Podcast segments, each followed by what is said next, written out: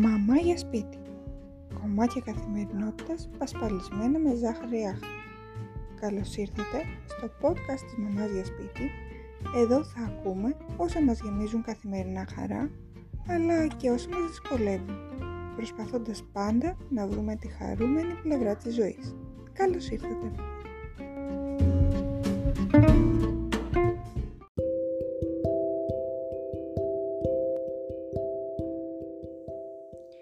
Αγαπημένη παρέα, γεια σας! Καλώς ήρθατε σε ένα ακόμα podcast της Μαμάς για Σπίτι. Το σημερινό επεισόδιο έχει τίτλο Be My Valentine 15 χρόνια μετά και το θέμα είναι αυτό που λέει ο τίτλος. Ας μιλήσουμε λίγο για τον έρωτα, αλλά όχι για αυτόν που μας πουλάνε τα ζαχαροπλαστεία και οι διαφημίσεις. Ας μιλήσουμε για τον έρωτα μέσα στον γάμο, όταν τα χρόνια κοινής ζωής έχουν γίνει πια διψήφιος αριθμός, τα παιδιά έχουν πολλαπλασιαστεί και μεγαλώσει και τα πυροτεχνήματα του πρώτου καιρού έχουν προπολού σβήσει. Πριν από πολλά χρόνια, στο ξεκίνημα ακόμα της έκαμης ζωής μου, είχα παρακολουθήσει μια συζήτηση ομιλία του ψυχιάτρου κ. Δημήτρη Καραγιάννη, που έγινε αφορμή να γίνει πεποίθηση μια σκέψη που μέχρι τότε ακόμα ήταν κάπως συγκεχημένη στο μυαλό μου. Η ομιλία αφορούσε τον έρωτα μέσα στο γάμο και ξεκίνησε με την εξής ερώτηση. Τελικά ο γάμος σκοτώνει τον έρωτα. Η απάντηση που συμπερασματικά δόθηκε ήταν πολύ λογική, απλή αλλά και πολύ δύσκολη. Ο γάμος δεν σκοτώνει τον έρωτα, ο μη ερωτικός άνθρωπος όμως είναι αυτός που σκοτώνει το γάμο του. Ποιος είναι ο ερωτικός άνθρωπος; Αυτός που αγαπάει το σύντροφό του, τα παιδιά του, τη δουλειά του, τη ζωή. Αυτός που χαίρεται με όλα όσα έχει στη ζωή του, που ευχαριστιέται την κάθε στιγμή. Αν δεν είμαστε έτσι, τότε ο έρωτας είναι κάτι άπιαστο. Από τότε μέχρι τώρα είχα πολλές φορές την ευκαιρία να διαπιστώσω την αλήθεια αυτών των λόγων στην πραγματικότητα είχα την ευκαιρία να καταλάβω τι σημαίνει το να είσαι ερωτικός άνθρωπος όπως το εννοούσε ο ομιλητής. Ας είμαστε ειλικρινείς, η καθημερινότητα είναι δύσκολη. Όσο περνά ο καιρός, οι υποχρεώσεις αυξάνονται. Οι ευθύνες μεγαλώνουν μαζί με μας. Προβλήματα και δυσκολίες κάθε λογής προκύπτουν συνεχώς. Η κούραση συχνά σβήνει κάθε διάθεση για ρομαντισμό. Επίσης ο προσωπικός χρόνος μειώνεται στο ελάχιστο. Ακόμα ακόμα αλλάζουμε κι εμείς οι ίδιοι όσο μεγαλώνουμε.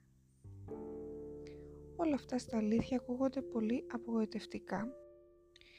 Κι όμως εδώ έρχεται να μπει η έννοια του ερωτικού ανθρώπου. Σε αυτήν τη δύσκολη καθημερινότητα έρχεται ο έρωτας για την ίδια τη ζωή, η διάθεση να ξεπερνάς τις δυσκολίες, να μην στέκεσαι σε αυτές. Εδώ έρχεται ο ερωτικός άνθρωπος με τη διάθεσή του να αγαπάει το κάθε τι, όμορφο ή δύσκολο και αλλάζει τα πάντα. Έρχεται ο ερωτικός σύντροφος που βλέπει όμορφο το τέρι του όταν είναι ξεκούραστο, αλλά και όταν είναι με μαύρους κύκλους από το ξενύχτη. Έρχεται εκείνος που θαυμάζει το τέρι του όταν το βλέπει ντυμένο με τα καλά του, αλλά και όταν το βλέπει με τις ξεχυλωμένες πιτζάμες που έχουν πάνω μουτζούρες από τα χεράκια του μωρού. Γι' αυτόν τον έρωτα κι εγώ θα ήθελα σήμερα να σας μιλήσω.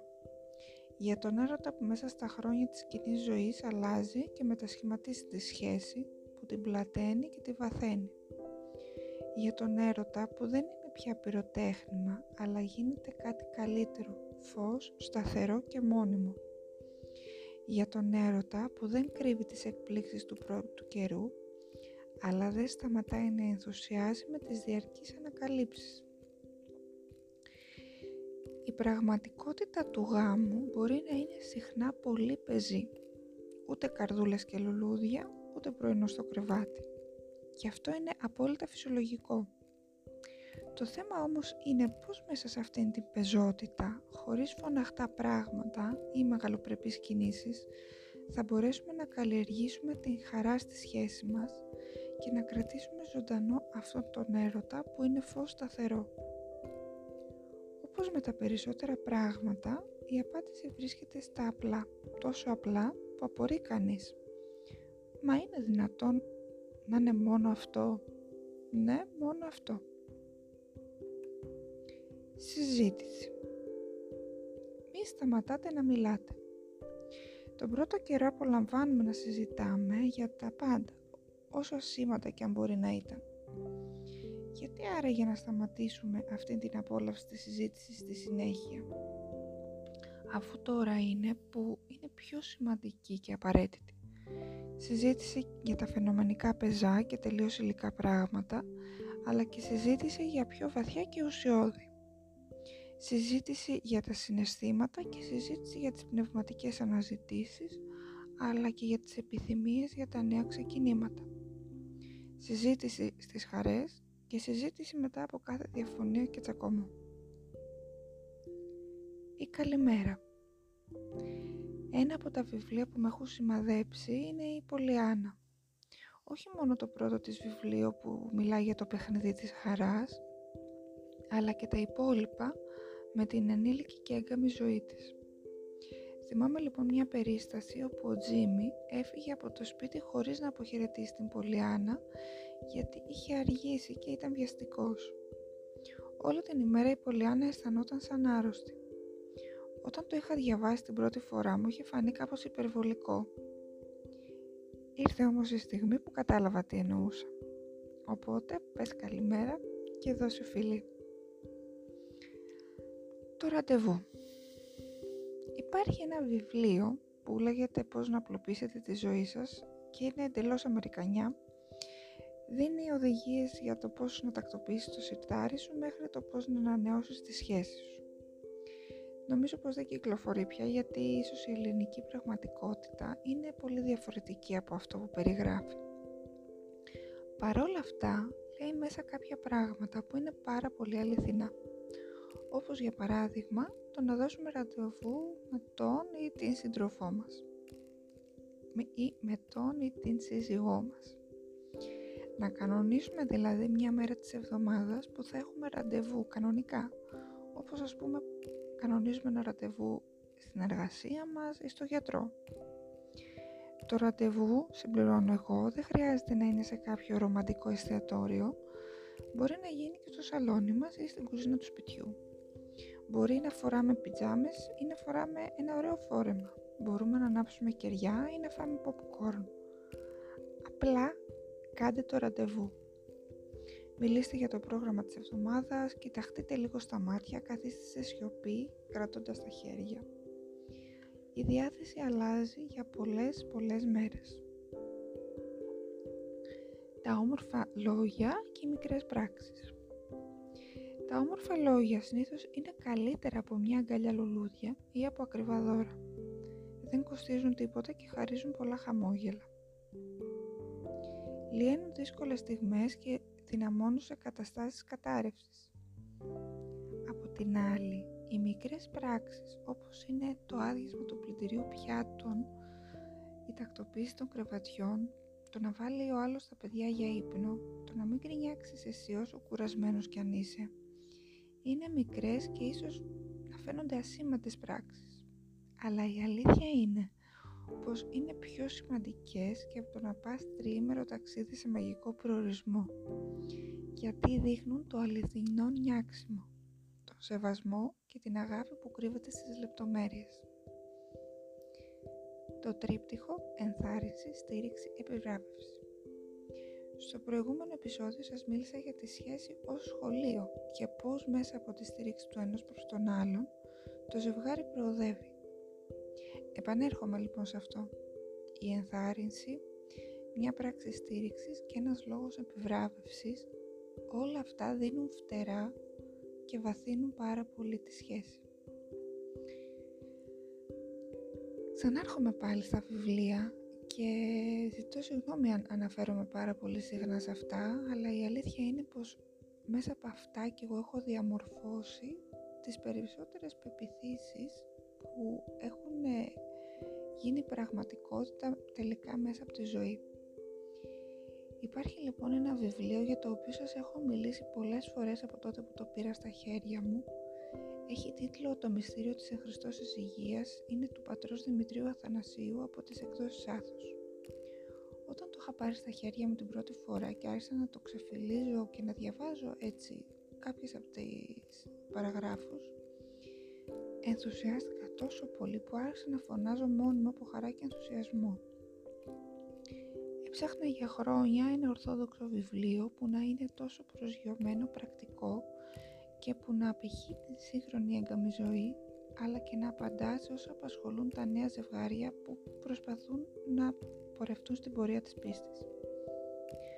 Ανάμεσα στα πολλά που λέει, σημειώνει και κάτι πολύ σημαντικό. Αυτό το είχα διαπιστώσει και μόνη μου, αλλά χαίρομαι που το βρήκα γραμμένο και σε ένα τέτοιο βιβλίο. Και έχει να κάνει με τη φροντίδα του εαυτού μας ως αποτέλεσμα της αγάπης μας για τον άλλον. Γράφει ο συγγραφέας πως η αντιμετώπιση μας σε αυτά τα φαινομενικά θέματα είναι ενδεικτικά και της πνευματικής μας κατάστασης. Οι έγκαμοι έχουμε τον αγώνα μας μέσα στον γάμο. Ένα κομμάτι του είναι να αναβαθύνουμε τη σχέση μας με το σύζυγο που μας έδωσε ο Θεός, και η σχέση μας αυτή είναι και σωματική. Αν αδιαφορήσουμε για αυτήν, τότε είναι σαν να απαρνούμαστε ένα μέρος του αγώνα αυτού. Η πνευματική ζωή αυτό είναι ένα από τα πιο δύσκολα ζητήματα. Όλα είναι όμορφα όταν το ζευγάρι έχει κοινή πορεία και στην πνευματική ζωή. Όμως πολύ συχνά έχω βρεθεί σε συζητήσεις με κοπέλες που οι σύζυγοι τους δεν πιστεύουν ή απλά δεν ενδιαφέρονται για την πνευματική ζωή. Πιστεύω όμως πως ο Θεός δίνει άλλη δύναμη και ξεχωριστές ευλογίες και παρηγοριά σε τέτοιες περιπτώσεις και πιστεύω ακόμα πως αν κανένα παράδειγμα σταθερότητας δεν πηγαίνει χαμένο. Η βασική αρχή μην πας για ύπνο θυμωμένος. Το λέει και ο Απόστολος. Ο ήλιος μη επιδέεται επί το παροργισμό ημών. Βασική αρχή και αυτή που την άφησα για το τέλος όπως την καληνύχτα. Η καληνύχτα κλείνει τον κύκλο της μέρας. Αφήνει πίσω της τα άσχημα, κρατά τα όμορφα. Γενικά, ό,τι κρατάμε μεταξύ μας χωρίς να το λύνουμε, απλά γιγαντώνεται και κάποια στιγμή θα γίνει τόσο μεγάλο που θα καλύψει ό,τι άλλο όμορφο υπάρχει. Το να κρατήσει ζωντανό τον έρωτα προφανώς δεν είναι μια εύκολη υπόθεση. Το να γίνεις ο ίδιος ερωτικός άνθρωπος επίσης δεν είναι κάτι απλό. Χρειάζεται καθημερινή προσπάθεια και πρέπει να παραδεχτούμε πως υπάρχουν αποτυχίες και δύσκολες ώρες και στιγμές απογοήτευσης και μέρες όπου όλα φαίνονται πως γίνονται λάθος και τσακωμοί και πιθανόν θα ξεφύγουν και λόγια που πληγώνουν. Όμως, η προσπάθεια αυτή αξίζει να γίνει και το χρωστάμε αυτό στο γάμο μας. Ο γάμος γενικά είναι κάτι δυναμικό που δεν έχει γραμμική πορεία, αλλά ακολουθεί ολόκληρη τη ζωή μας. Γι' αυτό και έχει αυτά τα σκαμπανεβάσματα. Και αυτό είναι όμορφο και περιπετειώδες και ενδιαφέρον. Πολύ πιο ενδιαφέρον από κάθε ρομαντική ταινία που σε καμία περίπτωση δεν μπορεί να αποτυπώσει την ομορφιά που ανακαλύπτει ο ένας στα μάτια του άλλου όταν είναι για πολλά χρόνια μαζί. Σε καμία περίπτωση δεν δίνω οδηγίες ούτε και κάνω την έξυπνη. Απλά μοιράζομαι ό,τι έχει βοηθήσει στο δικό μου γάμο αλλά και όσα βλέπω σε άλλα αγαπημένα ζευγάρια που παραδειγματίζουν και μένα. Ο αγώνας για να γίνουμε άνθρωποι ερωτικοί που αγαπούν και χαίρονται τη ζωή, άνθρωποι που τελικά δοξολογούν το Θεό, δεν σταματά ποτέ. Μη σας πω πως μεγαλώνοντας συνειδητοποιούμε καλύτερα τι σημαίνει αυτό και ο αγώνας γίνεται ακόμα πιο έντονος. Αξίζει όμως κάθε προσπάθεια. Αγαπημένη παρέα, σας ευχαριστώ που ακούσατε και αυτό το podcast. Αν σας άρεσε, στείλτε μου ένα μήνυμα ή ένα mail και πείτε μου και τη δική σας εμπειρία. Για πιο τακτική επικοινωνία γραφτείτε στο εβδομαδιαίο newsletter και ακολουθήστε με στο Instagram, στο Facebook και στο Viber. Μέχρι την επόμενη φορά, να είστε καλά. Σας φιλώ.